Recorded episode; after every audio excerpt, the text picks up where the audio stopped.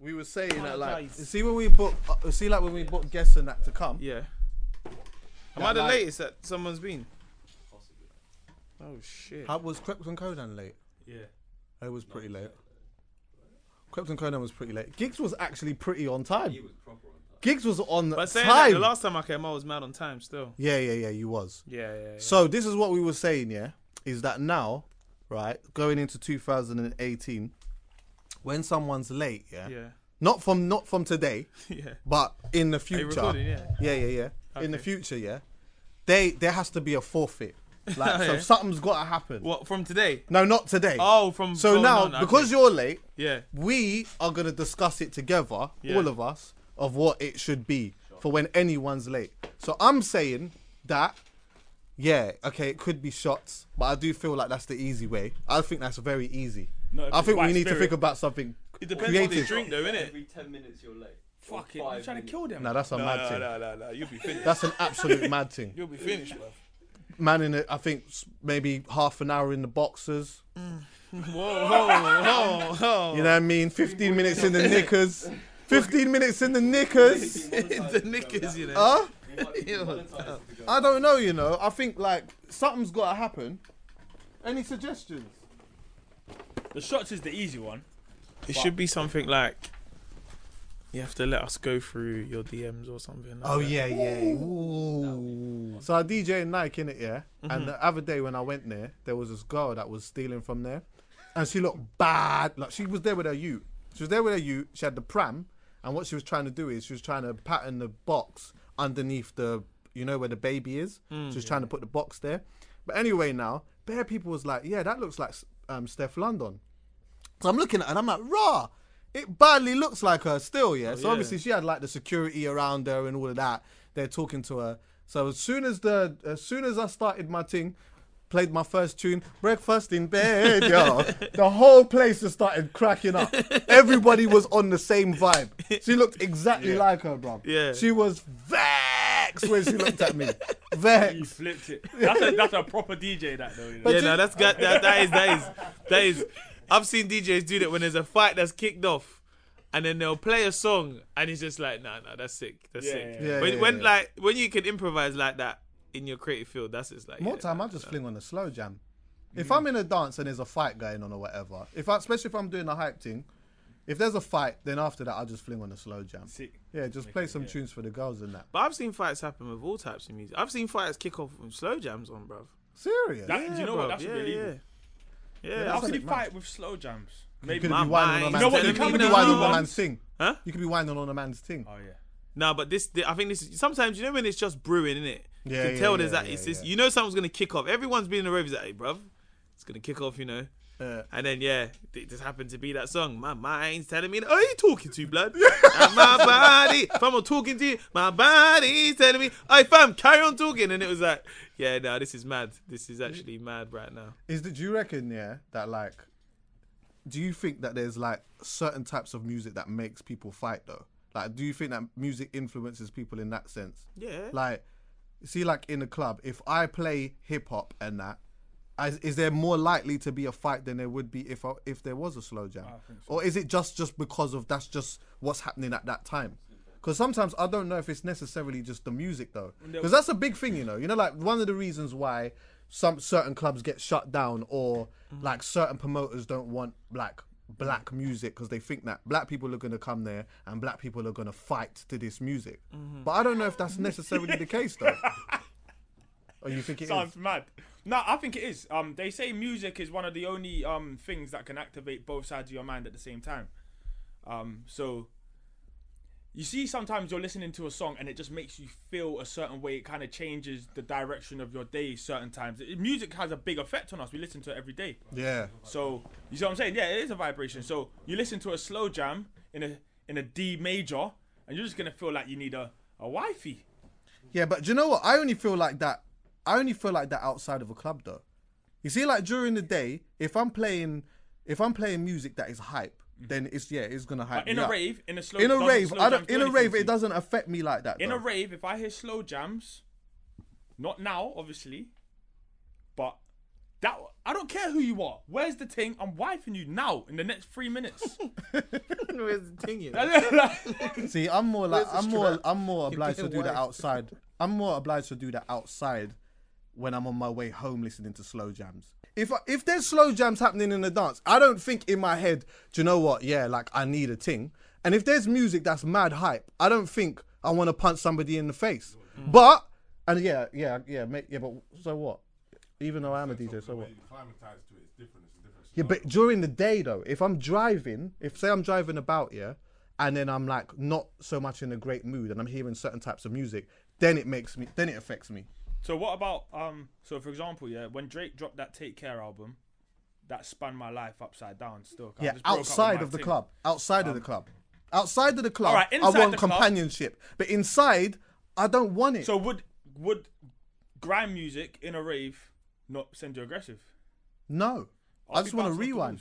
I just want to hear a rewind. I want to hear D-Double. I want to hear Flirter. I want to hear some bars. Yeah. I want to hear Merkle Man. But why do you want to hear that? You don't want to mosh. The fight happens in the mosh. You see what I'm saying? After the mosh. So if now, I don't want to mosh. That's not me. Yeah. I don't want to mosh. Yeah. I don't want to either, but I do. I don't want to... Do you know what? It's how you mosh, though. Do you know what it is, yeah? Because I remember when I'd go to like a concert and then they'd like, because I'd normally be the one that starts it, innit? What, the mosh? Yeah, I'd start pushing people, innit? Yeah. And they're like, ooh. Oh yeah, everyone starts thinking, innit? And then you always get that one guy that loves to be in the circle, innit? Like the drop hasn't happened. Yeah, and he's like, and I'm like, big man, move, bruv. You know that attention seeker in the mosh, bruv? Just wants to be in the middle. It's like, bruv, like, this way, innit? Yeah. But then... It's weird because I've been to certain things now. It does feel good being in the middle in the mosh. Like it does. I ain't gonna lie, it does. There's something special about that. But you know what it is, yeah? If you're in the mosh, yeah, and I keep seeing you in like there's a bit where everyone runs in, where I'm running, and you go to another side, innit? Yeah. But you know that one guy, some man just stay in the middle, you know, what? Yeah. And then listen, it's an invitation. I'm gonna listen, I'm gonna elbow you in your throat. I'm gonna elbow that guy, you know? Yeah. Oh my God, blood. Yeah, as soon as it comes, we all run in. I'm looking for that guy, innit? Elbow drop. Like, I'm looking for that guy, innit? Elbow drop. He is getting it, bro. Because you're falling, but if you've still got your wits about you can throw the elbow. Yeah. You can do the, look, you know what I mean? The quick, like, the style out, like, on the top, bam, Yeah. No, like, the mosh pits give you the opportunity to just punch man up in the, like, on the slide. Yeah, because more time in the mosh pit, it's always the kids with, like, the Supreme tops and that. And I'm like, look at you, man. Yeah. Look at you in the mosh. Oh, you're going to get fly kicks tonight. Can I just say, some of them man make me sick, you know? I see them in the middle of the fucking mosh pit, head to toe in Supreme and that, with the jacket on and that. And I just want to drop kick them as well. Fuck. I don't know what it is, you know? I don't know what it is about them. Yeah. But it's like, look at you. Look at you. You're begging for it, innit? No, you know what? It was that culture clash. There was, someone was like, circle, yeah, weird, everyone. I can't remember what song it was, innit? One don't drop his phone, innit? Listen. The way, I swear the tune didn't even drop, but he's like, no, man, my phone's dropped. No one cared not for this guy's phone, innit? We just right in the middle, boy. And I was like, hey, man, move, man. I'm like, big man, sorry, I'm sorry, innit? It's done. It's nuts. I'm sorry, man. Mad. It's like, mosh pit in 2017, has been a massive thing at shows, isn't it? It started creeping in like 2016. It was creeping in, But this year, massive. Yeah, it's got like, you know what? Even like DJing for Angel, sometimes we'll go. And Angel's an R&B artist, right? Now Angel is about to sing "Take You Home." It's like R&B, traditional R&B vibe, right? We're at Wretch's concert, for example.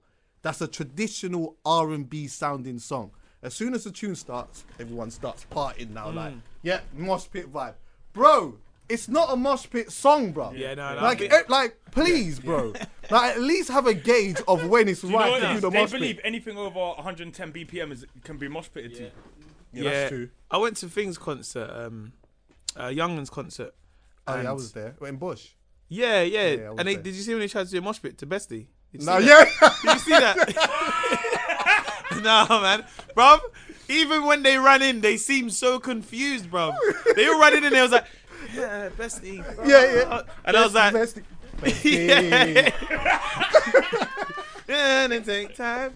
It's so funny, man. You can't watch everything, man. Yeah. Oh my god.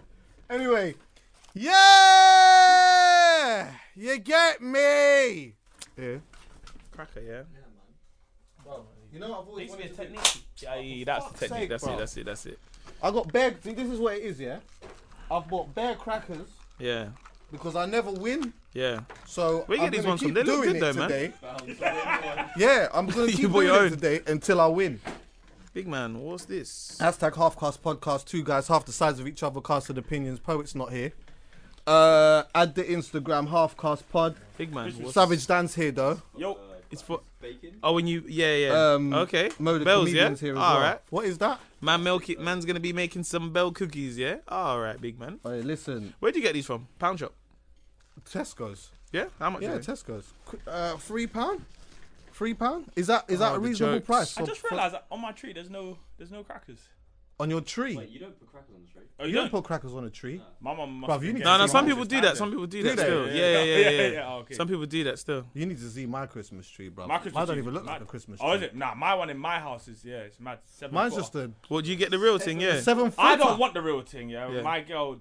Must like she just is. She's proper loves Christmas. It's so much that it pisses me off a bit. Yeah. So she like everything has to be. Why are you enjoying yourself, man? What do you mean? Do you mean have a happy Christmas? Yeah, no, man. I don't even do Christmas big like that, you know.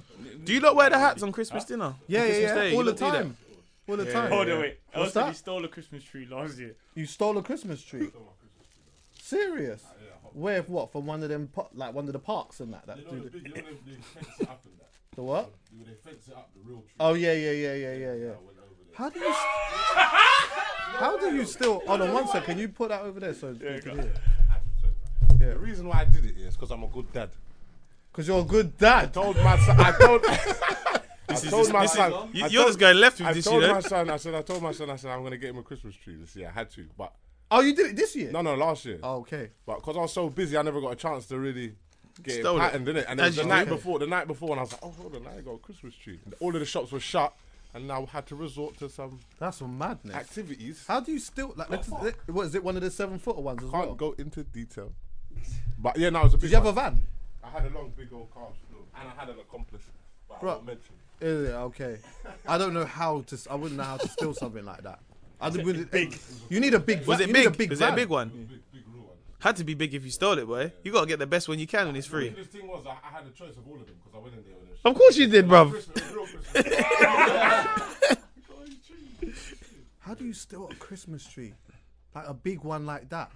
Yeah. Like, you need a big van for that. That's heavy. Dan said his tree is 7 foot. Did you steal that tree? Nah, I bought it. Homebase. Is it? How much did that cost? I think £50. What is it? What for the fake? For the real thing? Yeah. Wow, I didn't know it was that expensive. Yeah, that's mad. Well, do you lot do Christmas big in your yard and that? I don't. We don't really do Christmas. Like, do you lot spend bare dough on presents and all of that stuff? Do you lot do that? Do you do that? We kind of do in my house. We're not amongst me and my sisters and that. Yeah. But we normally get each other like a little gift card from here. Like we normally say, like where do you want it for, basically? Okay. So if I'm like, maybe I might want to buy a TV or something. I'll say, can you just get everyone? Can you get me Curry's gift cards? Be like £20 or something like that. You know what I mean? Yeah. But more now, it's more for like my nephews and that really. Yeah. It's for the kids and stuff. You know what I mean? We don't do Christmas like that in my house in terms of presents. But for the kids, like so for my goddaughter, I buy something for my goddaughter. I buy something for my youngest brother. My middle brother was fucking up this year, so Christmas is cancelled. It's cancelled. It's cancelled. It's cancelled. I love my brother to bits, but Christmas for my youth is cancelled this year. Yeah, Christmas. He doesn't even know it. Christmas for you is cancelled. Like the youngest brother's gonna get stuff. Yeah. Do you know what I mean? But my thing is, yeah, how old is his brother? 17.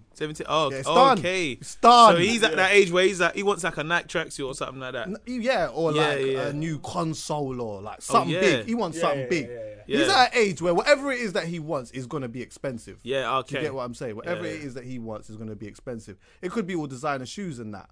Or I don't know what it would be. He's a gamer, okay. So he might want a camera to film something or like to start YouTube or whatever. Yeah. But bro, you know what? Yeah, I do things on incentive. Whether people think it is right or wrong, I just feel that when someone gets to a certain age, yeah, Mm-hmm. If I've got a kid, for example, when they get to a certain age, I will reward them accordingly to how they move. Yeah. Do you get me? So if you're fucking up, then your reward is not going to be that great. Mm-hmm. But if you are really doing some stuff, then you're going to get some really big rewards, which would then hopefully make you feel like you know now the levels of what you could potentially get. Do you get me? And I think you got to do that. I was having a conversation the other day with a teacher who's going to come here. Yeah? I didn't even want to let it out of the bag too much. But, bruv, when he was telling me some of the things that goes on in the schools these days, bro, you wouldn't even believe... Bro, you wouldn't believe it. Yeah, I know. No. You wouldn't believe it. I know. I can imagine. So I'm guessing... It's absolutely unbelievable, bruv. I thought we was on crud at school. And we was. I wasn't really on crud when I think about it. More than that by the sounds. You what? Because I would have been on much more crud if I had a BB in school. A BB gun? No, a BB as in a BlackBerry. Remember when BlackBerry? Shit, yeah, and then iPhones. High definition pictures and that. I'll be on some monster. Oh my gosh. Yeah, see, Callum had all of that. I never had none of that shit. I had the banana phone, the Motorola. I got the 83. No, I got 8210, but I put the 8310 case on it. So it looked like an 8310. Yeah. I had the 3310. Yeah, I remember that. Somebody used to do that still. Yeah. The 8310 had the radio on it, innit? Yeah, bruv. That phone was sick, man. Oh, shit, yeah. But yeah, anyway. So anyway, Christmas is cancelled in that sense, bro. So, like...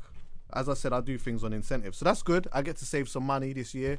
You know what I mean? I don't have to buy for parents or nothing like that.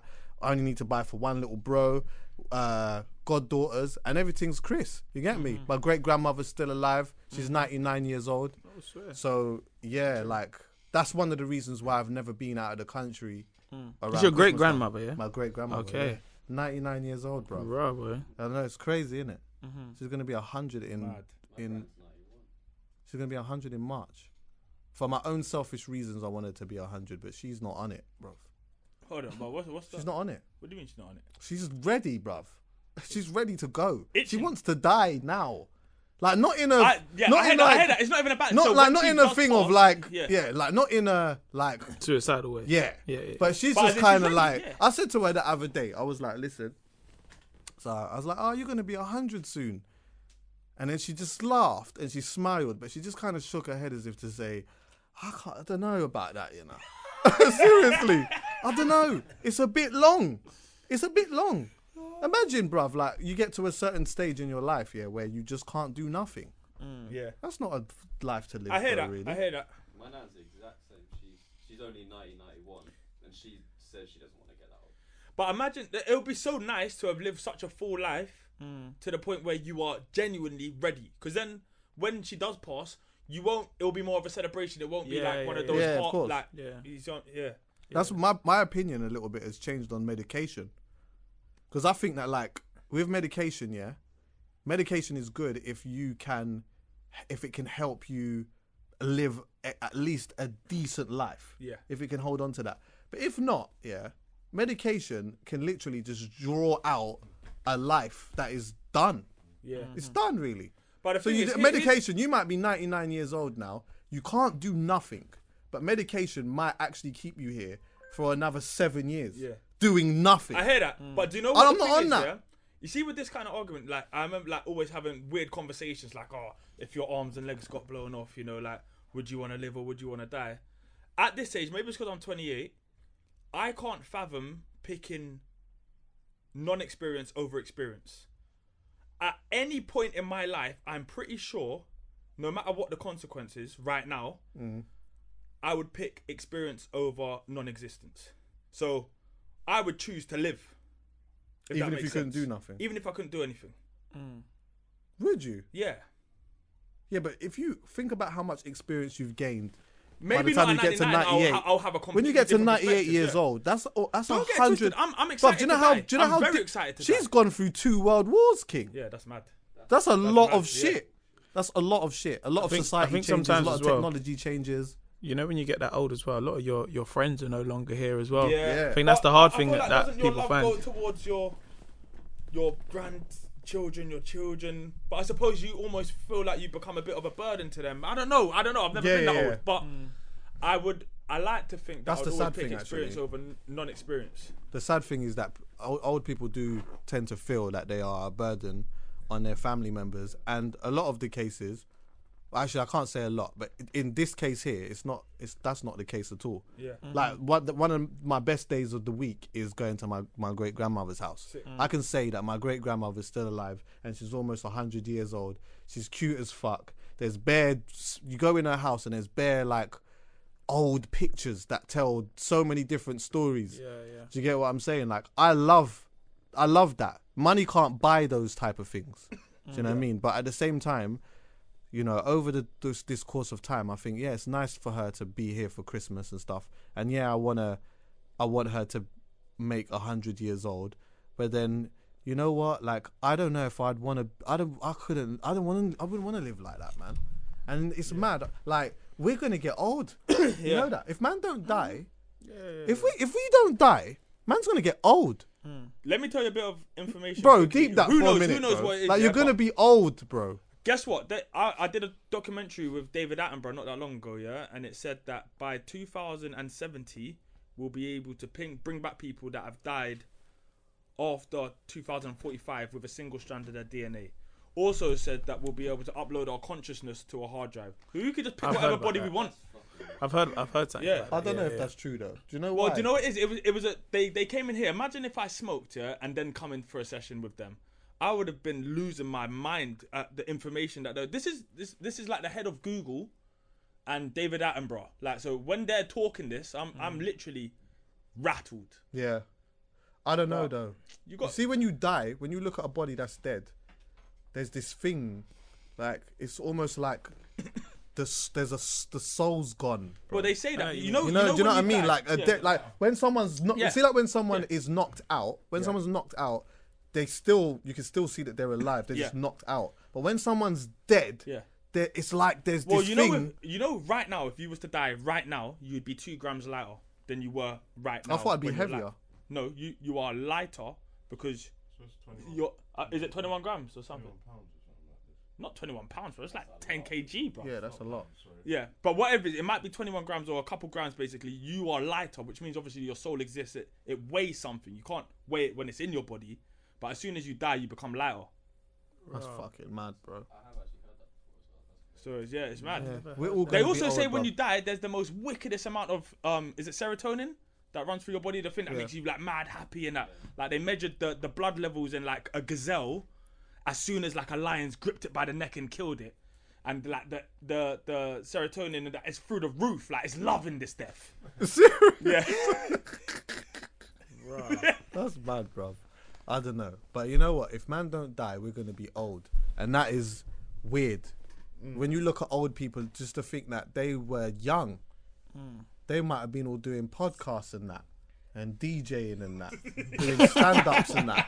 No, doing stand-ups and that. And no, it's true though, because you know sometimes like when you watch like maybe like a film, like an old documentary, and you look at like they go back into like 1940s, and you think, right, they were just like teenagers and that, and just. Yeah. But obviously, it's so mad how like. I think what always spins me is how it was so weird politically then. Yeah, yeah. How it was now. Yeah. So like a thing of like interracial marriage was not even thought of. You're not allowed to do it, bruv. Yeah, yeah. When it's now, imagine that's what I mean. Like for your grand being 99 to see all of that change. I think that's when you become old, where you see it from a perspective where you're like, rah, man. Yeah. A lot has changed. Do you see what I'm saying? You know, and if you think of it, I just think of in my lifetime, like the small things I've seen change of like mainly with technology, you know what I'm saying? Yeah. How it's now social media and, you know, being the generation where there wasn't social media to now seeing social media and the effects of it and of course. The negative and positive. So, and the thing is, we're like the first kind of guinea pigs of that really. You know what I mean? We're the first generation to really, you know, kind of get to grips with what an Instagram is and, a Snapchat and post something up and you know what I mean like photoshopping your picture to do you know what I mean and I think that's so weird because you know you're going to get a generation that will just be born into that. It'll just be the norm. It'll just be norm. You know what I mean? That's the stuff that kind of spins me. Maybe for my youngest brother, you know? It's the norm for him. He's 11. Yeah, so, yeah.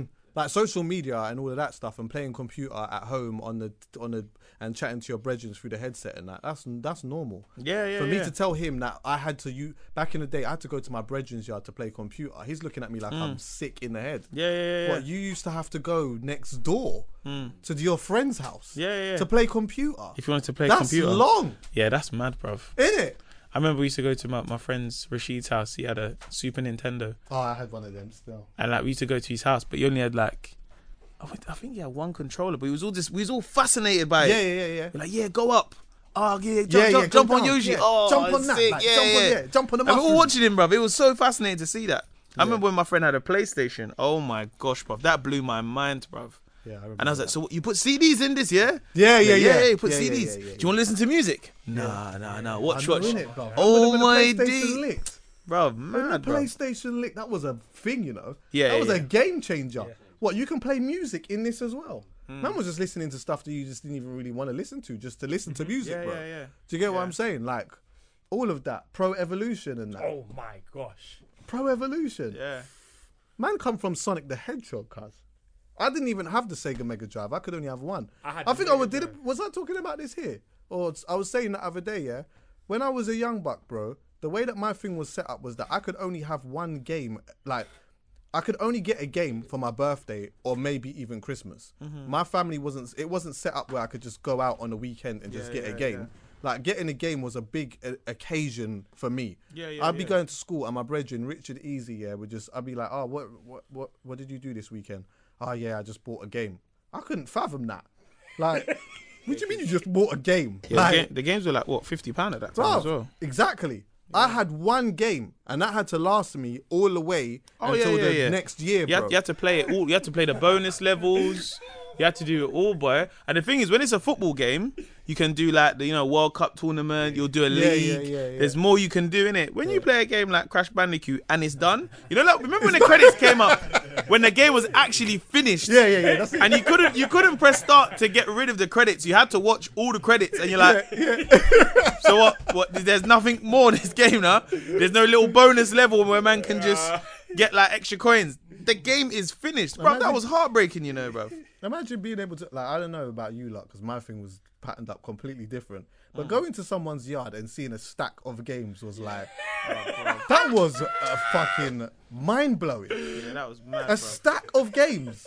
I had one game.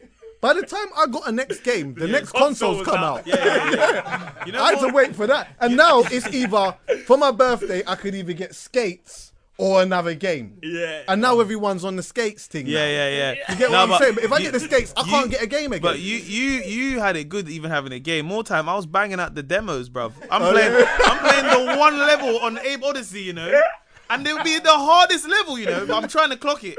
And then once you've clocked that one level, that's it. If you want to buy the game, on the demo as well. Yeah. If you want to buy the game, like you'll clock that one level, innit? I'm like, okay, bruv, if you die, the demo would start all over again, bro. Yeah. You had to select. You can't pick no other characters. There's nothing, bro. It is literally a 3210 with nothing, bro. How did you save games again on like memory cards? Memory card, didn't it, on the Super Nintendo? I used to roll with it. Is that the one that you used to plug it at the top of the? Yeah. But more time, I didn't even have money for the memory card, bro. I never had a memory card. I just used to keep the console on all night, bro. Yeah. I'll go score and everything, bro. And I'll come back about 4 o'clock. Yeah. And I'll press start and we carry on, bruv. The console would be hot, bruv. So hot. Let me tell you how my thing was patterned up. Now, I'm not even old like that, but my thing was patterned where I didn't even have the coloured TV. Oh, mine was black and white. I was playing... You was playing console on black and white? I was playing Super Mario... I was playing Super Mario on black and white. No. I didn't even know that the mushroom was red. Wait. I didn't know that. I didn't know what Mario looked like. How did the black and white even have a SCART cable? Because most black and white didn't have a... You had some... That's mad, bro. Yeah, no, you had that. We had that. Yeah. Yeah, I had that still. And I remember making joke out of it one time to my cousins and I almost got some licks for it, boy. Yeah. You get me? But now, you know what? Like, getting older now and realising, like... Those things actually made me realise how much my mum smashed it in life. Oh, yeah, same. You know that? Because at that point there, like... There wasn't much, but she still always was able to provide for me somehow. Yeah. And now, like, where she's managed to position herself in life is amazing. So she's come from this thing here to now really, you know what I mean, really doing her thing. So like, yeah, at the time when you're young, you're not really thinking about that. You're just going to school and just knowing that, rah, like Richard's just went out this weekend and bought a game.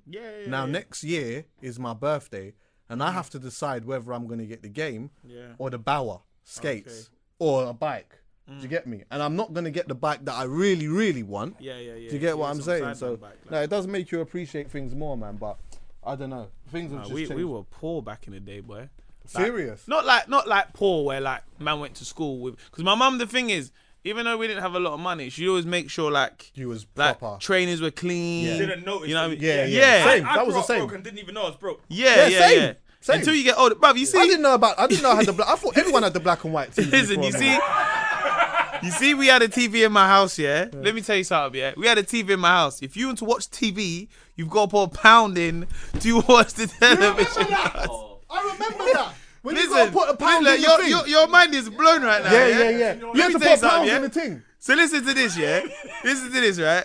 We're watching TV, yeah? Nah, let's do crack. Watching TV.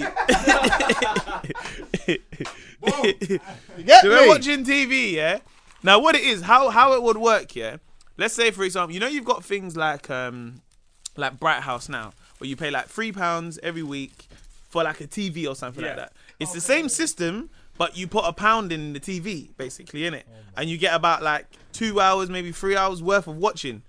When the 3 hours is done, the TV switches off because it's connected to this thing, innit? So then, bruv, man will be watching television look, he can't believe it. Look at his mind, bruv. Who gets the pound?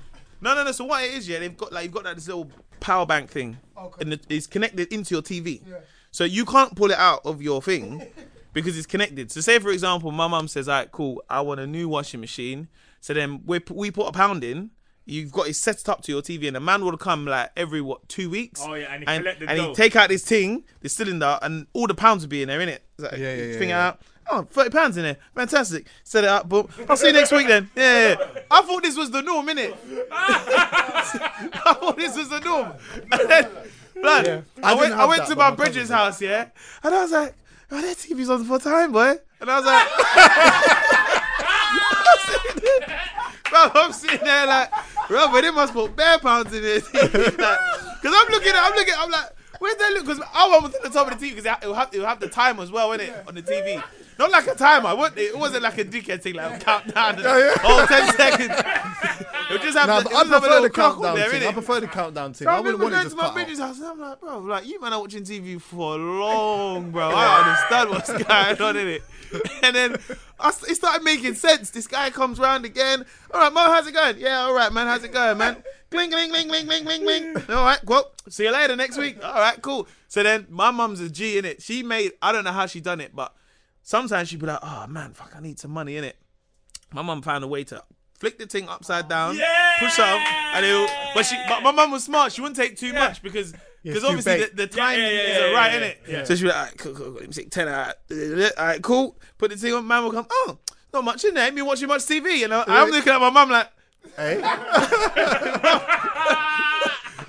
My mum's looking at me like, don't say nothing, get it? I'm like, I just don't know, man. But bruv, that was straight. Imagine I'm playing consoles on that. Yeah. So we had like, the first Nintendo, the grey thing, innit? Yeah, that's what I had. You push it in. That was a Super Nintendo. Yeah, you push it in and go down. Oh, the orange, yes. The grey one. You know the grey one? That's a SNES, isn't it? Yeah. No, that's like the first one. The grey one's the one that you put it in. I mean, that's the SNES. You push it in and then push it down. Yeah. It was like a square, looked like a spaceship. Yeah, you slot it in and then you push it down. And had the little clip thing in it. Okay. Yeah. So we had, that's the first one that my mum got us. And then the Super Nintendo came out after that. Super Nintendo afterwards, yeah. So when we had that, we'd be playing computer, innit? Yeah. And then the thing would just lock off.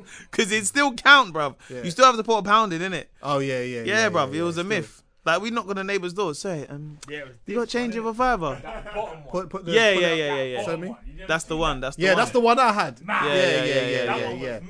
Wait, what's this middle thing? I mean, this one up here. The blue one. That's a GameCube. That's the one. Yeah, I remember going to my brethren's yard. His dad was a boxer and that, and I saw that, and that was a whole next piece of technology. Yeah, that one didn't really, fly off. That one did it really? No, that didn't fly off. That was like I don't know. I think only rich people probably even. That 64 changed the game though, because you had 4 men that can play the same game. Nintendo 64. But that's when there was that beef of like PlayStation and And you either had one or the other. Yeah. Unless it was that rich kid that had both. And you're like, well, you got both. Listen, you can play golden. I had a cousin who had everything. Yeah. You had a PlayStation. Yeah, and it was like that. It's like an L shape. Yeah. I bought that once, you know. Yeah, I had to. But the thing is, I bought it with the hope of like, wow, we can all play. And we all, I plugged it in and I bought it for my birthday. It was like £40, innit? Yeah. I was like, oh, this is going to be sick. But, bruv, it was just, like, it's just so dead, bruv. Because certain man didn't even have the have a control as well, innit? Oh, so certain man are watching. Yes, oh, man, I got to go home to get my control. But you know what is sick is when PlayStation introduced the DualShock thing.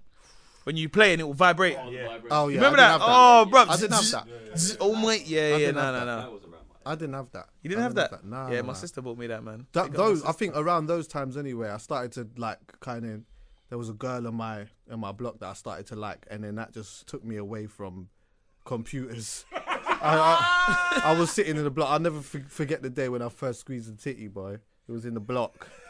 These that were playing the Nintendo, and I'm in the block now, but I'm just squeezing the breast. Yeah, I feel like, but you know what? But we're not even kissing. You know, like in hindsight, yeah, it's the most awkward thing, really. Because yeah, I'm just sitting there and I'm just like, just doing that. I'm just doing that. I don't know what was happening in the end or nothing. But you enjoyed it. I loved it to bits. That was sex. Yeah. That's sex. What was sex to me? But these times here, every man was playing the Nintendo. After that. Yeah, me and her was just kind of just catching a little vibe. That was it in the stairwell. And then I got into skating. Then I got into riding bikes. And then after that, things just become different. Just quickly, I know this is mad on my mind. I'm going to move from this in a minute, yeah? But what, like, was it New Year's Eve that Dominic got caught eating the pooch in the stairwell? Yeah. Was that New Year's Eve? How many years ago was that? Probably 3 or 4. No, I think it was it not longer than that? It might have been a bit longer than that, you know? The legacy lives. Has anyone seen him since? I was about to ask that. There was one video where I think the guy was on the tube and some guy that had his phone. Did you not see that video? And he chased him off the tube or something like that. Did he? Yeah, or something like that. Well, imagine going viral for something like that. That's mad, bro. And I think that is quite the scary thing. That video went so... I think it was like a good 3 days. Like it became annoying, like because everyone was doing their memes, and it was like it's getting done now, innit? But literally, memes were almost built from everywhere. Yeah, it was everywhere. Well, I didn't even know what a meme was really until. It's a shocking act, innit? It is a shocking act, but in public. I've seen stuff. It's not like a shopping. Growing up, man. No, Jesus Christ. That video is quite like that. The video is actually mad, some wild stuff happening there. Yeah? That's crazy. it's the guy in the video that's like, Celestia! You know sometimes sometimes it's not the act, yeah? It's about the ownership. Oh, yeah. If Dominic Soler had looked up at that camera when he got caught and said, what? Yeah. Accountability. It might have changed, you know? The whole thing changes. This shit is about ownership. What did he do? Did he run? Nah, he didn't run. He just wiped his mouth off. He just wiped his mouth off. And I swear, there's one guy in the video who goes, you know you're a prick. This guy's a prick, you know. Yeah. You can't get mugged off and do that. You know what I'm saying? Something has to give. If he knocked a man out, then the whole complexion of the thing would have just been different.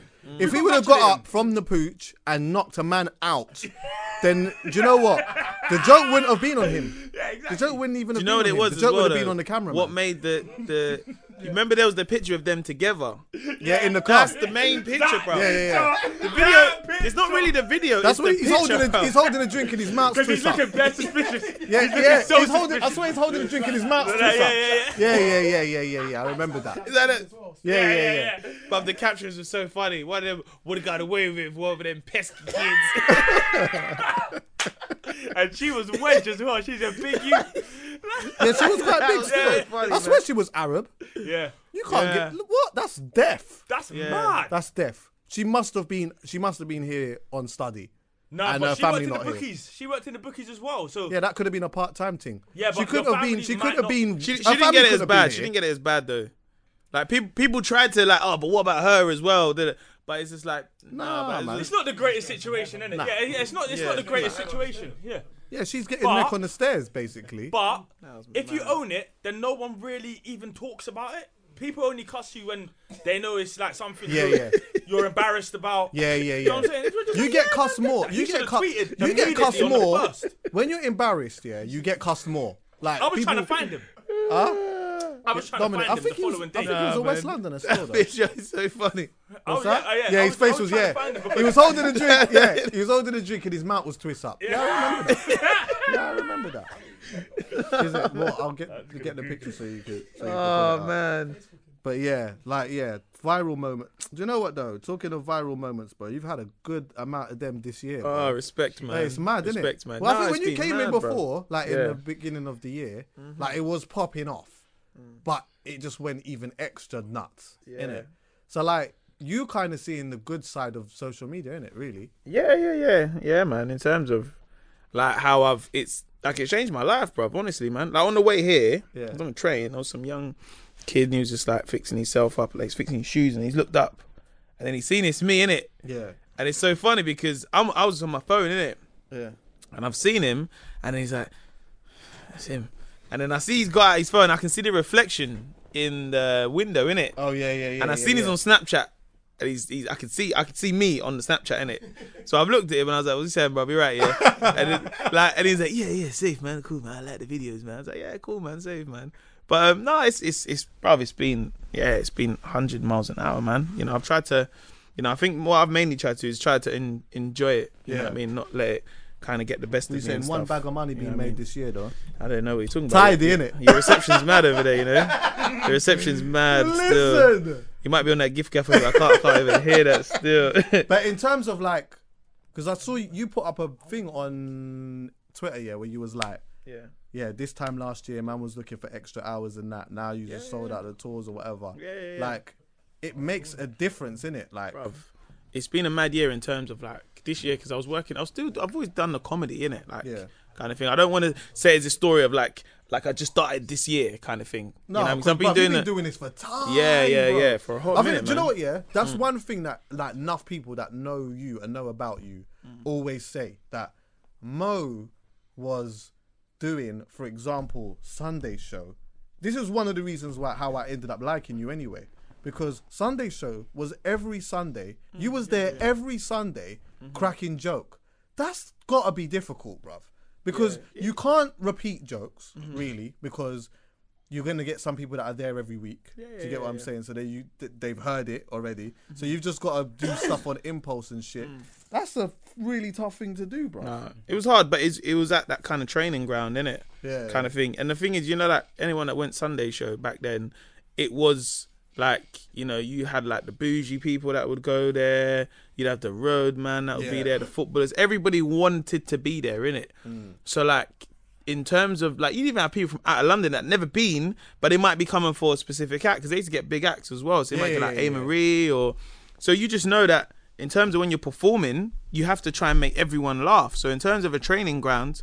Like, I'd go there and be like, cool, Blackstreet's on today. I know no one's come for me, but then I know that I've got to work hard so that people, one, enjoy the show. And I've learnt in terms of, especially what going forward now, like when when I've done my tour show, I've seen how I want the experience to be. Do you know what I mean? Yeah. Making sure it starts on time, making sure, even small things down to like, is the aircon on? Is it too hot in here? Is it too cold? Is it making too much noise when the acts are on? And attention to detail. You know what I mean? I think that's one thing I've kind of got from doing that, you know. So I was there every single week. Times where there's only about 100 people there and it's dead in a room which could normally fill about 500, and it's a massive room.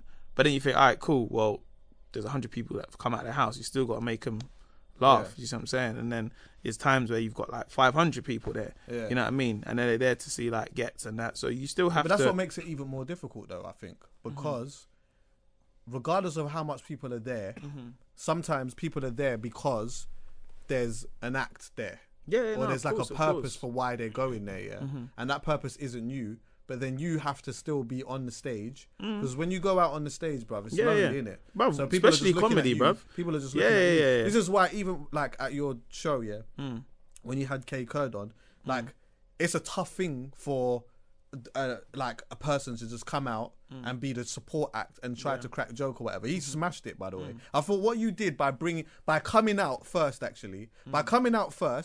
and then talking to people and then just saying, like, I'm bringing somebody out or whatever. And then him coming out was really good because it kind of just, like, people kind of weren't like, man. He didn't just come out and people were like, rah, who's this bro? Yeah. But I'm looking at him and I'm thinking, he's got a very, very tough job to do because the reality is people are not coming here for you, but you've got a crack joke and make people laugh. And it's the same with Sunday Show because every week, people are coming there for a purpose. There's something going on or whatever. And they're not particularly coming there for you, but you every week have to be there just cracking joke or whatever. That's it, man. I think for me, it was a good training ground in terms of seeing how a crowd works, how they react to some stuff, and just trying out stuff, material, taking risks. You know what I mean? I'm there every week, so I'm like, cool, that joke didn't work. I'll try this. Do you know what I mean? And I'm very honest when I'm on stage, innit? I've been on stage and I'm like, okay, cool, that joke was dead.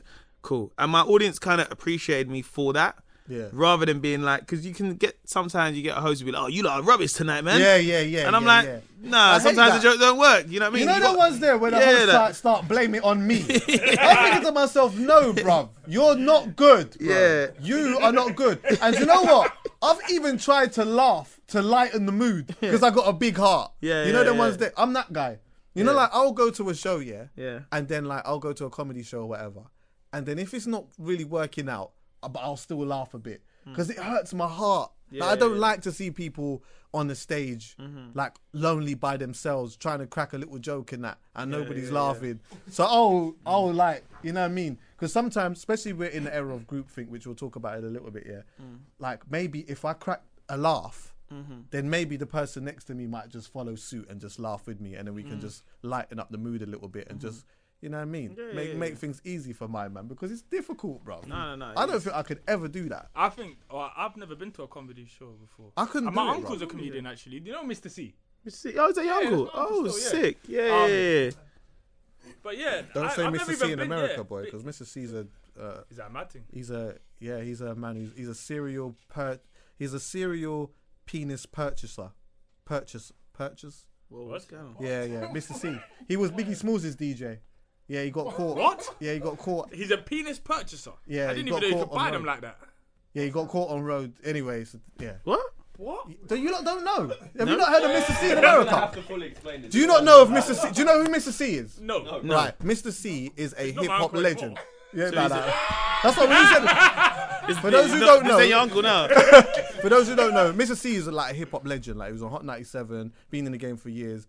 He was Biggie Smalls' DJ. He's like somebody that you respect in the game, just like how you respect David Rodigan, Tim Westwood, Funk Flex and them, man. Man. Do you get what I'm saying? Okay. But yeah, he got caught on the roadside purchasing a thing. What? Yeah. What do you mean? Wait. Charlemagne edit out as well. But anyway, that's not for us. That's the American. But what does that mean?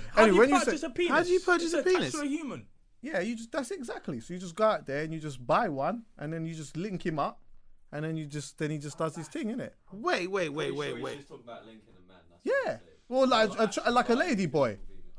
Yeah. Oh, I thought you meant he was cutting them off or something and then collecting them. Oh, no. Did you think that as well, innit? Yeah, that's what I thought, bro. Black marketing, When he said, I thought he was chopping off man's things, put them in a jar, and he'd have bare jars, bro. Of man's penises, bro. Put them in a jar. Because I thought that's mad. How'd you go from a DJ to that? Because that's what the way he said it. He was like, yeah, bro. He was caught buying them on the road and that. On road, that. I've never seen one. I didn't know you could buy them, bro. I didn't know you could buy a man's penis, bro. Like, bro, I got shook as well, you know. I got shook. I was like, what, man? I'm chopping them off. I thought I could die. I can't be my eyes. Nah, bro. And then, you know what? Yeah, a part of me, I was like, how do you know this, though, bro? How do you know this, blood? How do you know that you can buy these willies? I didn't know that, bro. Man said put them in a jar, you know. That's what I thought, you know. Oh, man just had a jar of bare willies, bro, all around the world and that. Oh. And that's Greg. That's John over there. Oh, Michael. Oh, that was a hard one. He was very... Kept moving, man. Hey. No, yeah, anyway, where was we? Yeah, anyway. Your uncle was a... I've never been to... the only time I've ever been to... They're really good, bro. I walked into one by accident in LA, but it wasn't very funny. I think I was going to the toilet, but I ended up in the show. Who was I with? Was I with on YouTube? Yeah. Yeah, but it wasn't very funny. But I couldn't tell if it was maybe just because I'd gone in there to go toilet. Okay. Or if it was just not very funny. Yeah. I don't find Americans that funny anyway. Nah, there's some Americans that I used to find really funny. I like dry humour. I like inappropriate. Yeah, I like it's proper British, isn't it? Yeah. I like dry humor as well. So I loved like The Office. Yeah, brother. Okay. I loved that. Nah, I liked Little Britain. Little Britain. Yeah, I would love Little Britain. I like that. Not in this day and age. What do you think was better, the UK Office or the American Office? I never watched it. I never think so. I think the American one was better. You know. Really? Well, they were just copying what the. No, but it's like the humor was just a bit more like obvious. It was obvious, but I think the humor in the American one just went up a little bit more. I don't know what it was about it, man. Maybe it's the fact that, you know what, maybe I don't appreciate jokes much. I more find the person funny. And when I look at David Brent, he's just hilarious. I know even if he does nothing funny, he's funny. Like he's Specs. Funny. Like I just know this man. I just have to look at you for long enough. Specs is funny. You're going to give me something. He's probably funny still. But yeah, I know what you mean. Like those type of people are like Specs is a natural funny. Like Specs couldn't do stand up.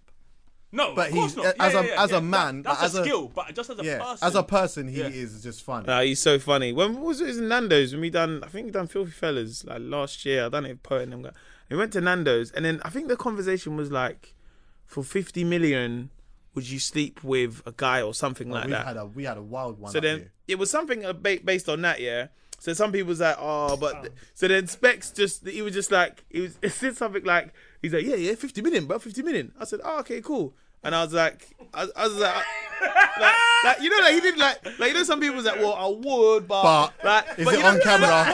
But you know when these debates happen, yeah, what annoys me is some people get to, what, is the money going in my account right now? Yeah, yeah. Like, bro, like... That's the part. Nah, do you know what though? Like, what? Is it tax deductible? I'm like, big man, just answer what the question is, isn't it? Nah, I need to know. Sometimes you need to know whether it's going on camera or not though. Huh? Because sometimes you need to know whether it's going on camera or not.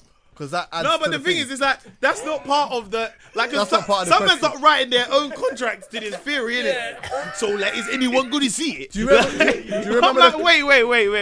But then, you start putting in contracts as well. Yeah. All right, cool. So, 50 million, yeah? But...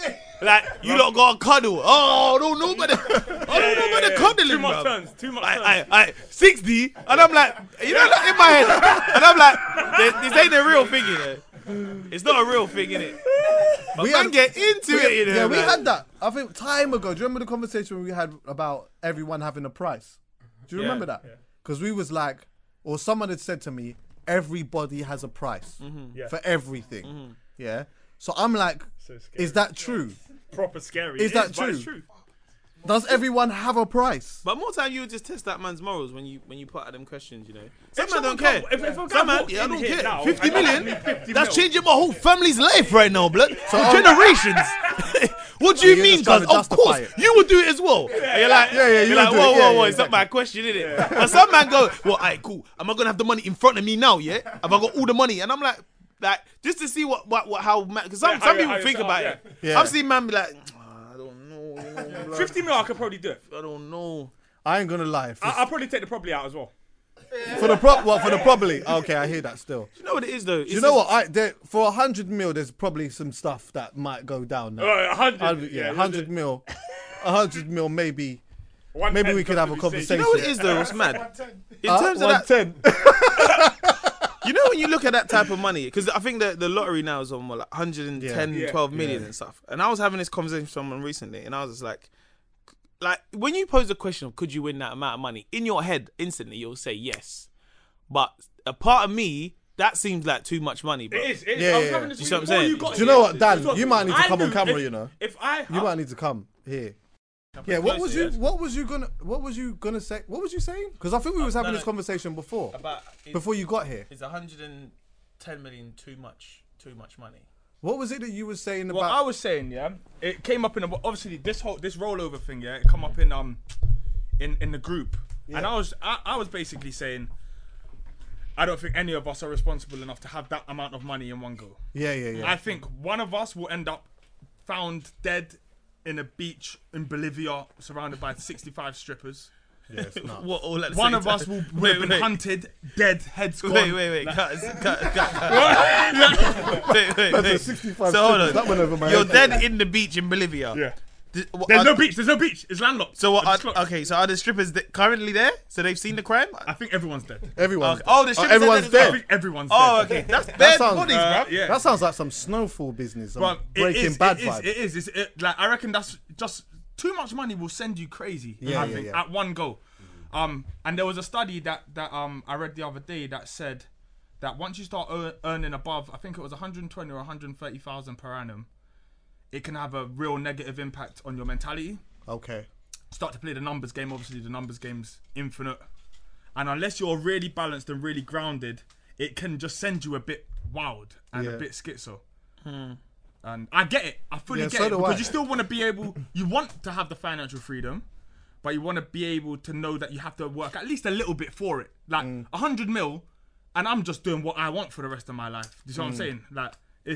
It's enough money to just do whatever and to be so irresponsible that you'll die. Anything. That's not rich, that's wealth. That's wealth. Yeah, that's wealth. Yeah, and the thing is, it's different. If when people say, they're worth this money, like, that's in assets, innit? Do you see what I mean, bro? But 110 in your bank account, bruv. Because I watched this really cool documentary about how the whole process works when you win the lottery, innit? So obviously you got the ticket, you phone up, and then it's this guy, he comes to your house, innit? It's like this guy, even when they had their thing, they blacked him out and stuff, changed his voice, innit? So he comes to your house, innit? And then it's like literally I think they set up your account with, Coots. The Coots account.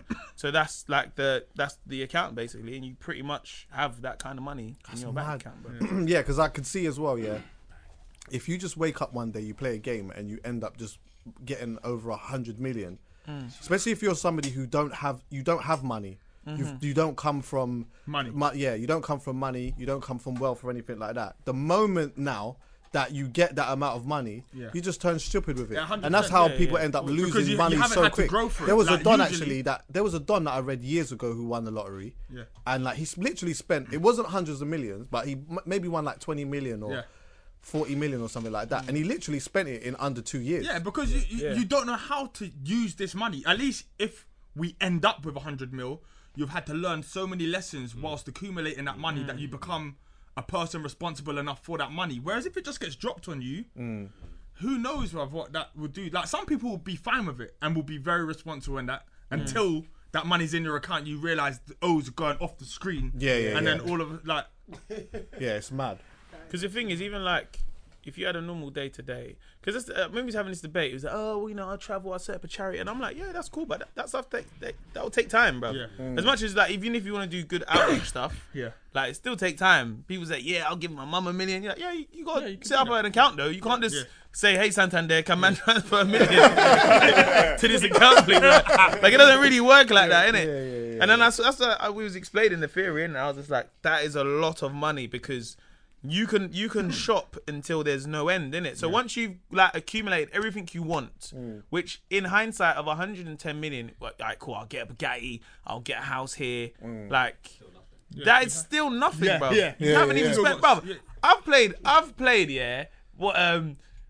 Football Manager, where man's done the cheat, innit? And done the, what was it called? You got bare peas. You got bare money in it. I'm buying every player I can in it. Top quality players. Cristiano Ronaldo, 200 million. How about that? And I'm buying, and then I get to the point, I'm like, there's still so much money left. And it just becomes boring because there's that excitement where, even though this is, I'm talking about this from a games perspective, there's that excitement of having the club and then we've sold our big player, but there's this young prospect who's thing, so you think, oh cool man, let's spend this a little bit here, let's take a gamble on here.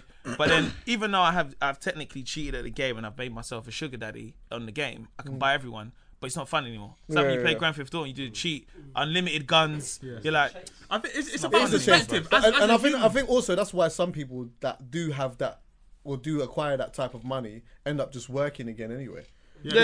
You've done everything. Like you've literally just done everything. So now you're looking for a different type of fulfillment now. Because money isn't it. So it's got to be something else. Yeah. They say money can have a really good positive impact up to a certain amount. Yeah. And after that, you're on your own basically. Because you got to remember as well, there's some people who, in terms of, they've got that wealth, but they're in certain circles because of the businesses they do as well. You're not necessarily going to be accepted in that. You see what I mean? And people think that 110 million, I can go to his private members club. No, we don't want you, bro. You know, it's a prime example of that actually.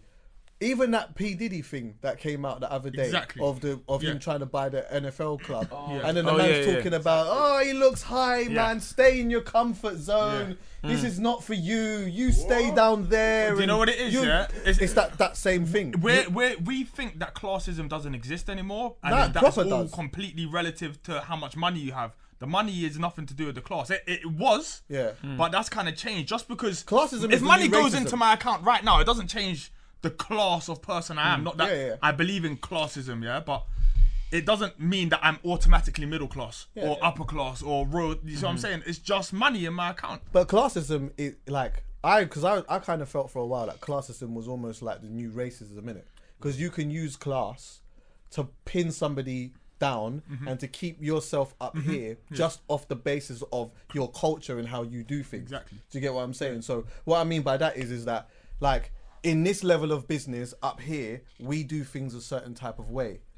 You, even though you do have money, it doesn't match what we do. And you don't really look like us either, really. You look a little bit intimidating, actually. So you know what? We'll do business with you down here just to kind of keep you in your comfort zone. Listen, as humans, we're just a shit species, innit? So even if we were all the same colour and, you know, all spoke the same or whatever, we would find something to differentiate ourselves from someone else just because we want to be that thing 100%. That, you know, I'm above you or... Ego, it's an ego thing. Hey, anyway, just going back to the comedy thing, So I really, really wanted to have a conversation with a comedian about this. And you as well, Dan, See, like now, for me, 2017 has definitely highlighted the sensitive era. I feel that, like, we are in a sensitive era. We are in a groupthink era as well, where people think the same. Like, people don't think for themselves, and also fake outrage as well. So, like, people are just outraged by everything. And I think that word outraged, like, outraged is quite dramatic. Do you get what I'm saying? Like, outrage is not just I'm upset. Outrage is I'm absolutely going through the roof. I'm really pissed off with this whole thing, with whatever it is that they're pretending to be or acting like they're being outraged about, You see, like, where does this leave comedy? Because, you know what, I'm going to be honest with you. Some of the comedians that I liked and some of the stand-ups that I liked from back in the day were the most... outrageous. What? Bro, we were just talking Little Britain. Eddie Murphy's mouth. That was on BBC. You think they could air that now? Well, this is it. Like, people would probably be really outraged about the only gay man in the village, because then people will then say, well, like, what do you mean there's only one? Like, there's more than that. No, there's more than that. And now what you're doing is, now you're trying to say that there could only really be one in the village, and that's not right. Do you get what I'm saying? So, massively. But again, like, even some of the comedians that I liked from back in the day, their mouth was absolutely outrageous, bruv. But even some of the people that you could say that they were offending was in the crowd too. But now I don't feel like that can happen. I know you've never really been a comedian that has, like, really, like, flirted with that element of stuff. What is your opinion on that, though? I think sometimes with comedy is almost like, I've seen it as like the last outlet for freedom of expression a little bit. I know what you mean. It is, but then sometimes you go to a comedy club and, you know, it's different, I guess, when it's on TV, because then that's kind of sometimes the broadcaster's choice whether they want that material on there. You know, if it's like a comedy program and a certain comedian's talking about that, sometimes that's not even... You know, it'll be like, it's thing live, but the broadcast will be like, no, we're going to take this off. And that's down to some channels not taking enough risk as well. You know what I mean? I think there was an article where Ofcom said that BBC are not taking enough risks. They need to take more risks, basically. Well, I'm sure their thing would say, because the BBC's taxpayers' money. They just aren't willing to take any risks, you know what I'm saying? But it is getting a bit weird now. It's like, what you can't say anything. And the thing is, you don't flirt with it, but you do in the slightest. Like, in this new PC world, there'll be people who'll be like, oh, why is that black guy, you know, putting on a Cockney accent? Oh, no, I'm saying. I've had people attack me about that. You know what I'm saying? That we just can't do anything now. And no one. But it's not just one way. I'm not saying it. I'm saying, like, even with the Antoine Griezmann thing the other day, people are getting onto him. Well, like, for people who don't know what you're talking about, just... No. All right, so Antoine Griezmann... And he blacked up. Yeah, he blacked up for fancy dress. He's a football player. Yeah, he's a football player. He dressed up as Hero from the Harlem Globetrotters as his costume. And the world's outraged. And they're not really outraged. I found it a bit offensive, though. Did you? I did. Why? Because of the history of what blackface is. I know, but it wasn't blackface. It was him being Hero. Yeah, I know, but it's just like he could do that costume without painting himself black. The fact that if I know you're a Harlem Globetrotter and you've got the outfit on, I'm like, oh, okay, cool. Like, unless you're Hero. Yeah, but at the same time, it's like I don't think anyone at that party would have been like, oh, who you met? Hero, yeah. Oh, yeah. It's like we still would have got the whole, because as I said, it's fancy dress, so isn't it? But then it almost becomes, do you know what it is? I don't like the one rule for us as opposed to one rule for them. Do you know what I'm saying? I feel like we are sometimes we're swinging our swords hard now as black people. Yeah. We're swinging our sword. Anything that can be even like, if he was from flipping, I don't know, some like kind of remote area where they're very like it's big bigotry is a real thing there. Mm-hmm. Yeah. But he's a very I'm gonna guess because he's travelled so much. He's a well educated French footballer. His best friends are like Pogba and that. Mm. He embraces the black culture. Mm. I have no problem with you. Like, I don't feel like you're taking a piss. That for me should be something more, because if that was one of my friends, yeah, who's like, oh no, but Mo's my boy, Mo would say it, and I'm like, no, but you're my friend. You should know not to do it. Then if you're, do you know what I mean? I think that's one of the things I think, especially because a lot of those black French players are mainly from Konola. You know, they're from French Africa. So I think. When you look at even that, you know what I mean? They're not, okay, you can sometimes look at it as like, oh, no, but, you know, they've grown up in France and, but, like, where their parents were. But is it the actor or the individual that This was my opinion on that, yeah? I felt that what he did was a bit silly. Like, I definitely thought it was silly what he did, but I wasn't outraged by it because I didn't think that it was coming from that place. So there's like a difference between there being like someone doing something silly and me thinking that's just silly, but me being outraged. Mm. And that's where I feel that like the lines are being blurred a little bit, because people do get really outraged by certain things that for me personally I don't think is that big of a deal. Well, now historically, Dave Chappelle, one of my favorite comedians ever. I just want to say this here. Historically, I definitely understand why some people would feel some type of way about it, because of like, you know, like how theatre used to be in like the 1920s and that, and used to have like white people like dressed like painting themselves and the whole gollywog thing and all of that. I've 100% get that. But when I'm looking at this, yeah, I'm looking at the picture, and what I tend to do is I tend to like look at all of the things around it and then make my opinion from it. Whereas now in this era, what people will do is they'll look at the picture, they'll see the caption, and then it's complete outrage. Yeah. Do you know what I mean? Without actually thinking about it. I think that what he did was silly. I don't even think it's silly. I think that if he had asked his PR team beforehand if he should do it, they would have said it can come across a certain way. Yeah. But I like to kind of, for example, if it wasn't Griezmann and it was, you know, the head of the NF party, I would think that's come from a nasty place. Yeah, definitely. You see what I'm saying? So I think sometimes, because it's Griezmann, I feel like I'm giving him the benefit of the doubt, because I genuinely don't think he meant to offend me. So why would I be offended? The difference with you though is that you identify that he's a football player, whereas the average person who doesn't know that is just like, this guy's a footballer, and he's a mass. You know, like this Griezmann's one of the on the top 20 best football players in the world. Yeah. So I think that sometimes for the person who doesn't know about this football player, they'd be like, is that his fault, or is that just that they before they form the worst opinion that they can, that they should do some research into who this person is? But then I think you do have a level of, you know, as someone who's a professional footballer who has a massive outreach platform, you know, kids look up to you. Yeah. Kids are going to see that, you know, and be like, okay, cool. If he does it, then it's deemed fine. I hear that, but I just feel like for every one of these, that we attack, we'll be left with nothing. Well, can we relate it to comedy then? Well, even just music. I saw Ludacris hanging midgets off his necklace. No one said a thing. You couldn't do that now. Exactly, but we can't do anything now. We can't. You know, there'll be comments in the YouTube talking about this, where one of us is getting slated. Do you know what? Even just talking about it right now, I think I've realised for me that like people can find people's idea of what they find funny is all different. Everyone has a different opinion on what they find funny. And I just think that maybe for me, which is a small percentage of people, now, because of my sense of humor and some of the things that I find funny, because they are not allowed to be joked about anymore, it just alienates me. But you know what? I'm okay with that. It's cool. Yeah. I'll just watch old stuff if I have to. But I just wanted to ask people like yourself, like, where does it leave you? Because it's so sensitive right now, yeah, that you could go on stage and...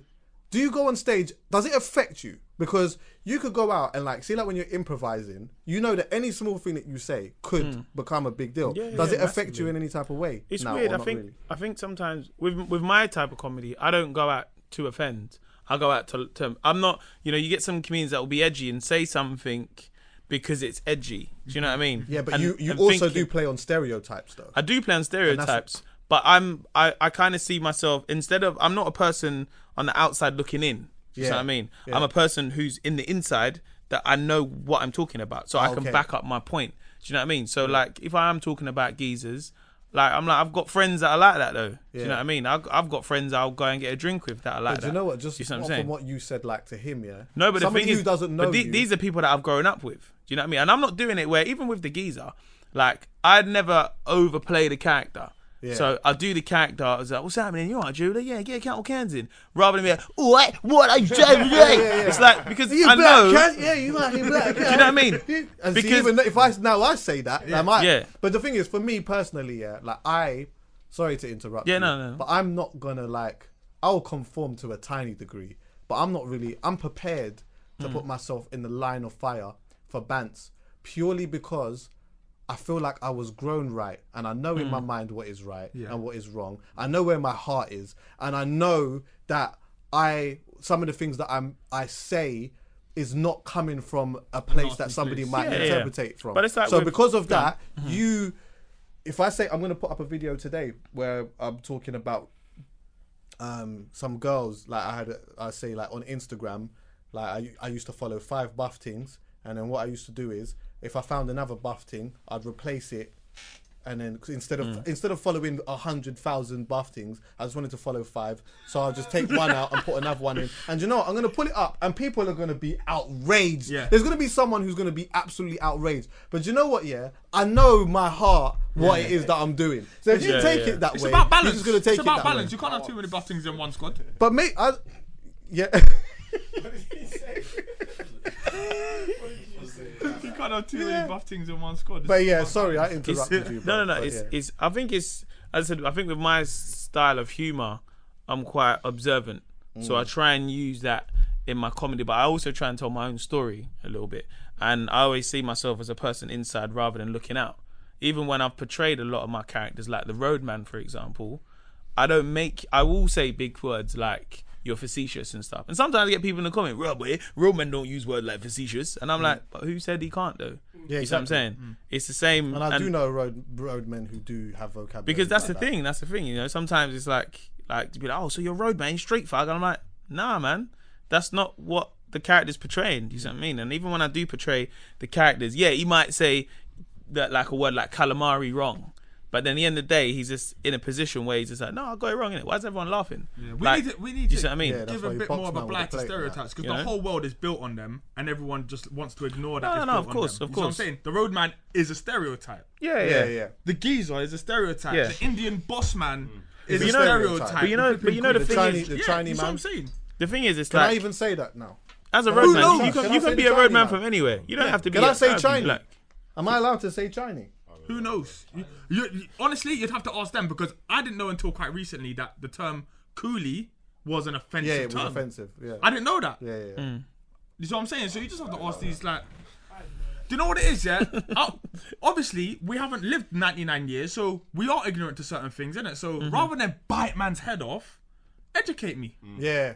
You see what I'm saying? Yeah. Just tell me where I'm wrong. Yeah. I'll check, and then I'll correct it. Yeah. For me, if I'm sitting down with my son or daughter or even my little brothers or whatnot, like, I would try to teach them the things that are like right, what I see as right and wrong or whatever, but also the difference between like a joke and when it's okay to say a joke and when it's not okay to say a joke. Do you get what I'm saying? Because I do understand too that like there are some jokes that are just not for someone to say. Yeah. Do you get me? You leave them for South Park. Yeah, you leave it to South Park, or you leave it to a certain particular person. But also, sometimes a joke is about where you say it as well, and also where it's coming from and how much times you're saying it. Because if you say the same thing over and over again, especially when you're dealing with like a culture or a race that you're not a part of, if you say it a lot of times, people are going to start to feel that you actually genuinely mean this thing. Yeah. Mm-hmm. And that's where it kind of... Yeah. But I don't know, man. It does worry me about comedy a bit, because I just think like, at least if people are going to be outraged by some of the things that someone might say in a tweet or in a conversation, cool, that's one thing in it, yeah. But I beg you, allow my comedians, bruv. Yeah, it's true. I think sometimes it's weird. I think in my position, if you say something that I don't like, then I just have to just not like it. Yeah, I think in my experience in terms of doing comedy, saying stuff, and I've had people, you know, whether it be a live show and they've been offended by it, I always want to know what is it about it that offended you, because I'm a person, I like the feedback, so I'm not going to say, oh, this is what I think, because it is a difference of opinion. But sometimes people, like, I was you know, I might have material on something and then someone's like, I don't really agree with the way, and I'm like, but okay, cool, like, can you let me know why, kind of thing, because sometimes it comes from a personal place, and I'm like, but that's not fair if it's coming from your personal place, that I can't say that. You're not saying it in a way where you're like, I feel offended and I feel attacked by it. This is more just a personal reason for you rather than my material. Do you see what I'm saying? And that's the harder thing with sometimes comedy. Hence why sometimes, like, I will ask someone, I'm like, oh, what is it that you find offensive about this material? Oh, the thing is, it's like, you know, like my mum, da-da-da. And I'm like, oh, okay, that's personal though. That's your thing. That's why you find that thing, kind of thing. Yeah. And I won't sit there and disagree with her, but I'm saying I can see why you get offended because it's more of a personal thing. Yeah. No, it's not, because my friends feel the same. I'm like, you just spoke about your issue with your mum and why I've said what I've said offends you. You haven't said it because of such and such and such, of a grander scale. Do you know what I mean? And I think that's why I've tried to educate myself in terms of when I've done comedy, you know, rather than like saying something because it's edgy and cool and people will laugh, it's more like I'm saying something because, one, it's, you know, it humors me, and hopefully it will humour my audience. Yeah. But I'm not there to push people's buttons, because I feel that, me as a comedian, I just want to make you laugh. Yeah. Do you know what I mean? Some comedians are different. Some comedians, you know, they want to make you laugh and think. Yeah. Ha ha ha. True. Yeah. Oh my God. Yeah, like Russell Brand's kind of, you know, like, what I mean? Actually, I went to his show in Hammersmith, and his funny was kind of like that. His show was called But he had a lot of political jokes that made you kind of think, rah, yeah, that's funny, but that's kind of true. You see, actually, politics. Yeah. People don't get really offended by those ones, because I feel like a lot of people are uneducated when it comes to politics. So when you start like telling jokes that have some kind of political connotation behind it, it wakes them up a little bit. It depends if you're being sexist though. Yeah, but because you kind of try and keep that out. There's certain things, you know, you can't really talk about anymore, man. Like there's certain. But you know, sometimes with politics can also open that debate as at a comedy show, which I've seen, where it opens that kind of, people want to say something now, because they might not agree with your opinion on your political statement. Do you know what I mean? So sometimes if you're a comedian where you might see something political of, you know, to you're favouring a certain party or a politician, then you might get people in the audience that will say, well, no, I think that's bullshit, mate, kind of thing. This is not a heckle. This is not a heckle. This is someone who's agreeing with your statement on stage. And sometimes they're allowed to say that. And that's you as a comedian, how you handle this. You can either go and have this debate back and forth, or you can just shut it down and carry on with the rest of your set. Yeah. And sometimes even like, you know, I've got friends of mine, I've gone to shows and be like, oh yeah, that comedian's very political. I was a bit, oh man, I don't, because sometimes people go to comedy shows to get away from that stuff. Yeah. You know? So it, as I said, every comedian is different in terms of, you know, with myself, I kind of see myself as, I'm a lot more of a physical comedian anyway. Yeah. You know, I use things like music and stuff like that. You know, I walk around and stuff. I do talk to my audience, but I try to break the fourth wall a lot when I'm on stage. I try and do, like, if someone's at the front, I'm saying, don't worry, I'm not going to take the piss out of you. I've been to comedy shows before where they take the piss. Just so you know, as an audience member, you're like, oh, right, shit, this guy gets it. Yeah, because sometimes when you sit, like, historically, you sit at the front, you're getting to get ripped. Yeah. You know, I love that. But the thing is, that's me. So that's what I'm saying. Like I feel like now when I'm trying to figure certain things out, I'm thinking maybe it's just me that's being alienated, and I just have to accept that. Do you get me? Because I do like dry humor, but I love inappropriate jokes. Mm-hmm. I love yeah. awkward, rude, inappropriate, like just the wrong timing jokes. Yeah. Because for me, it's not supposed to be funny, mm-hmm. but it just kills me. Yeah, yeah, yeah. But also, I think as well, yeah, like just listening to what you said, yeah, I think that like nobody has the right to say to somebody what they should and what they should or shouldn't be offended by, because mm-hmm. that's their threshold. That's up to them, yeah. But I just think for me, like especially with comedy, with comedians, this should be about how you attack things should determine whether I like you or not, and it's okay to not like you. Mm-hmm. So, for example, no, of course, if you are a person who I feel is a bit too rude, or you know, your jokes are a lot about race that I don't agree with. Mm. It's okay for me to not like you and just to not like what it is that you're doing. Mm-hmm. You're just over there. I'll just gravitate to what it is that I do like. Mm-hmm. But I feel that like when people are just not really doing that. The person who might offend, we gravitate to the person who offends and is constantly attacking that person for offending, instead of really just saying, you know what, fuck you, I don't even like you. You're not for me anyway. Yeah, I like you. You make me laugh. That's more my type of comedy. Do you know what I mean? I don't want it to be a point of like people feeling like they can't make jokes about race or they can't make jokes about, you know, stereotypes or, you know, I don't know, sexuality and stuff like that. Because for me, even though I know that there will be times where they might say something about my race or my culture or even my sexuality that could offend me, I'm just not going to pay attention to you because you're just not my type of comedian. I think, do you know what? Also, I think it's about, like, everyone in here is pretty much the same age group. And I think we're, like, bang in between the new kind of young people who are really politically, like, sensitive to everything I said, and the people who are older than us who are probably more mature and understand that some things can really offend people. So we're in that little middle ground where we don't really mind some outrageous shit being said. Mm. Whereas if you're too young, you'll be like, oh, like that's just a no-go because everything has become so PC. And if you're older, you'll realise that actually certain things that were funny before aren't so funny now because it's a serious life. I think what was really interesting as well, like, in terms of memes, you get some memes that are quite offensive, but because there's no name behind the meme, then it's okay to laugh at that. But if someone said that as a statement, then it can draw problem more in terms of people. Oh no, why do you say that? I disagree with that. Because I see memes where I'm like, I could never say that on stage. Yeah. But in the meme, you get people laughing at it because it holds this. It's no one knows who's it's from, who's by.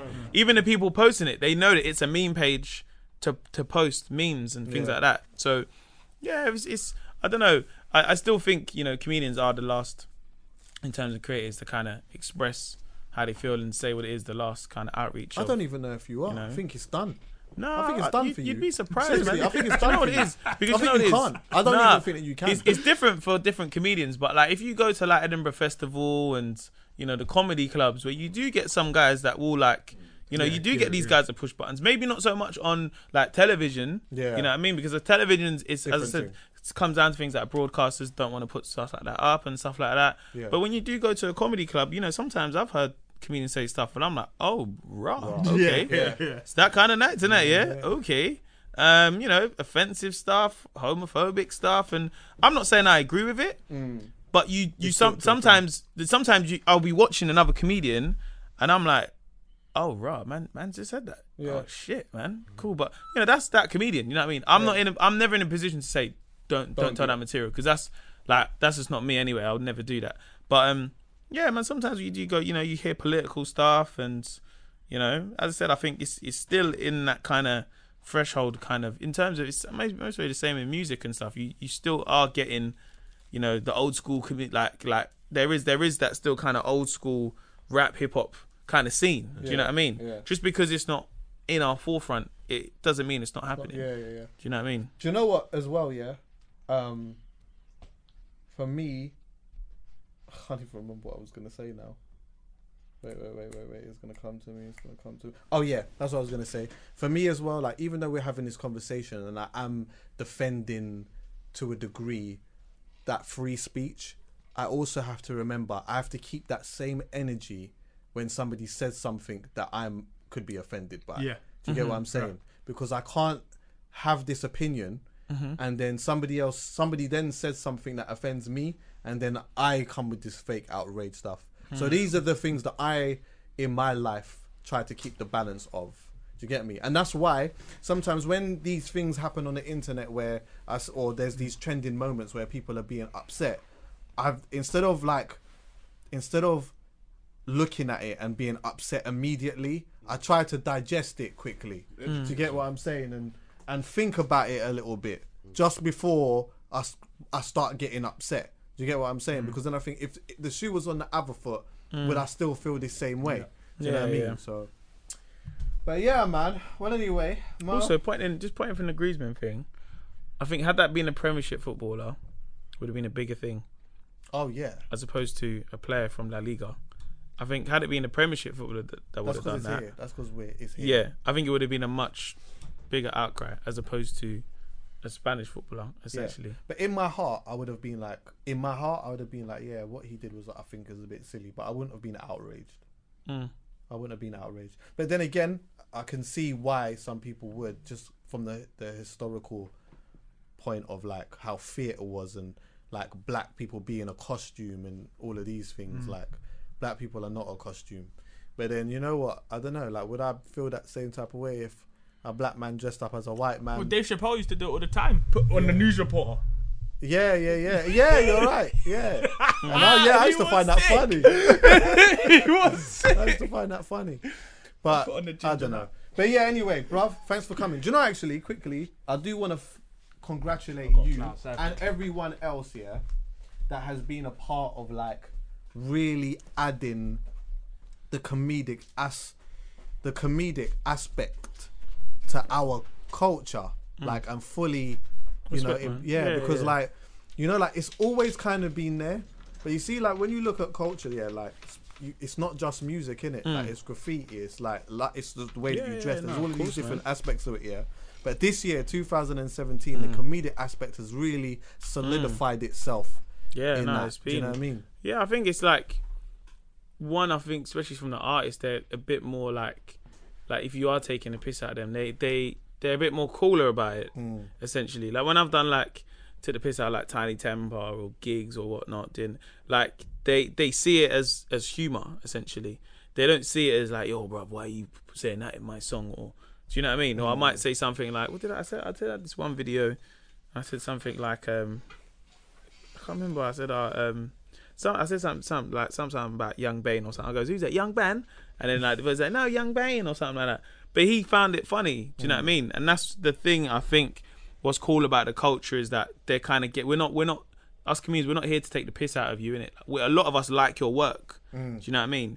And I think that they're kind of understanding that now a little bit more, essentially, rather than like, oh no, bruv, man's gonna get me. No, don't get at me, man. Don't get at me, man. I'm like, bruv, I'm not gonna get you, man. Like, I like your stuff. Do you know what I mean? Yeah. So I think they kind of get it, essentially, and it kind of, as I said, the way it's kind of merging, where you look at when I was at Michael Dapper's show the other day, and you know, I sat there, and I don't say sat there, I was on stage, and everyone's vibes in me, Lethal, Jeremy, everyone, and a part of me sat there, and I thought, if I was young, like 18, and I was sitting in the crowd watching this, my mind would be blown right now, because you're like, right, everyone's just on stage together, and it's a vibe. Do you know what I mean? There's no ego there, you know, and we're all here due to Michael's song. Do you know what I mean? And it's just a vibe and stuff. And even for me, it's weird because like, that's what I always say to like, you know, when I meet a lot of young people, I'm just here to inspire you lot, because it's like, it gets to a stage, it's like, well, what are you doing it for? Do you know what I mean?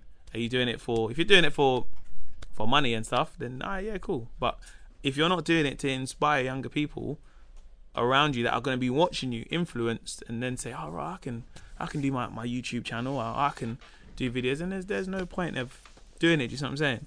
So nah, man, it's been a wicked year, man. It's been a fun year, but it's just nice to see that kind of, you know, like even like you had like, I remember when Suspect first brought out Michael, you've seen the videos and stuff, and the video people are going nuts and stuff, and you just think, rah, that's happened from, you know what I mean, from a Fire in the Booth that was, you know, comedy Fire in the Booth, but it lets people know that this can actually happen. You know what I mean? Even when I look at my tour and the amount of tickets I've sold, I'm like, oh, rah, How many have you sold so far now? Do you know? I think we're on close to about 25,000 now. Jesus. All right, let me just do the math to you. So you're saying what? £50 a ticket now. Yeah. Times that by 25,000. That's it. It's mad. The reception. Do you find people doing that? You know when you say, yeah, I've sold 25,000 or however much. Do you see man going like, yeah, in the barbershop. Up in the sky now. You know what's weird? When I go to barbershop now, like there's another barber there, innit? He's cool. Everyone's cool, innit? Yeah. But he's like, because obviously, like, you see these jeans, yeah? They got like these little zips here, innit, yeah? But I like them because they're kind of tapered, innit, yeah? So then he goes, yeah, man, I like them jeans, you know? And I'm like, they're from Zara, they're only £30, you know? You know, and I've told him the price now and where you can get it from. No, you know we get people, boy, get me exclusive thing. Yeah. I said, no, they're from Zara, innit? £30. Boy, me love a pair of them jeans, you know? And I'm like, big man, I just told you. Yeah, I know you mean. They're from Zara. So, you know, like, he's trying it, innit? Yeah. He's trying it, innit? Yeah, man. Them nice trainers you got. I'm like, bruv, there you can get them from size, bruv. Like, yeah. You know what I mean? You coming at your pretty shoes. Yeah. Bro, they I got them on sale. Yeah, no, it's weird. It's like, and the thing is, it's weird in terms of what goes into the show as well. It's not just me, innit? You've got like DJ helps out, tour manager, and all that stuff. But yeah, man, that's it. Like, because even when I announced it, I said, I sold 17,000 tickets. You know, because that's from the tour starting from October to November, and then if you include the dates that are on sale now, it's accumulated to about like 25,000 at the moment. Because that's what I mean. Some of the dates, it's like 2 dates in one night kind of thing. Yeah. So we do the 9:30 show, then we do a late show, and then we've got a few dates. Like I think it's a Saturday we do a show for the under-18s, isn't it? So the matinee show, 3:00. I might take my yeah. So it's like it's because I know a lot of the venues they can't have people that are under 18, isn't it? Mm. So I've done a show for them lot, but that show will start at like 3:00. So even people who've got kids that want to come might be a lot harder for them to come on the evening. So we got I think one night is at 3:00, then we got a show at 9:30, and then 11 p.m. Wow. So we got a late night show because you got the late night tube in it. Oh, okay, yeah. So there's a lot of dates in there, but I think for me it's just like people want to come in it, so I want to show it to them essentially. You know what I mean? So. Yeah, man, I think it's been all right, bro. I like your jeans and that, you know what I mean? Yeah, Zara, big man. £30, big man. Them trainers there. You know what I'm saying, bro? What these? These are from size, big man. Well. What you got there? Yeah, man, quickly anyway. They're picking the Air Forces, yeah? Yeah, boom. Oh, for fuck's sake, man. Hashtag Halfcast Podcast. Add the Instagram and that, yeah? Good holidays. Big man, are these just filled of these, bro? Is it the same thing? Yeah, same one. Yeah, man. And Mo, thanks for coming, my G. Nah, thank you for having me. I've got the same joke as well. All visuals by Callum. You get me?